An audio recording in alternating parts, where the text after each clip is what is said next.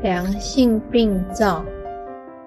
我们做了检查之后，医师说检查是良性，是什么意思？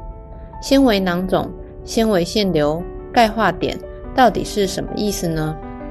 纤维囊肿、纤维腺瘤是乳房常见的良性疾病，不一定跟癌症有相关。这些疾病可能会让病人有时候会有肿痛，或是摸到肿块。但是在追踪检查的影像上，其实都跟癌症不一样。乳癌筛检也常常会被告知有钙化点，这些钙化点也很常是良性的。这些良性病灶需要交给医师来判断。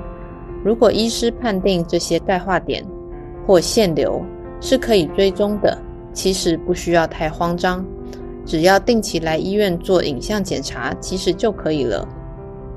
那如果我有纤维腺瘤、囊肿或钙化点，要多久追踪一次呢？一般来说，定期检查大多都是半年到一年，但同时要考量年纪跟危险因子。所谓危险因子，包含了家族史，或是之前曾被诊断有高风险的病灶，那就会建议每年要固定回来追踪定期检查。那如果都没有危险因子的风险，可以建议一般民众四十岁开始定期追踪检查。目前国健署推行两年可以做一次乳房摄影，而最重要的是每个人要关心自己的乳房健康。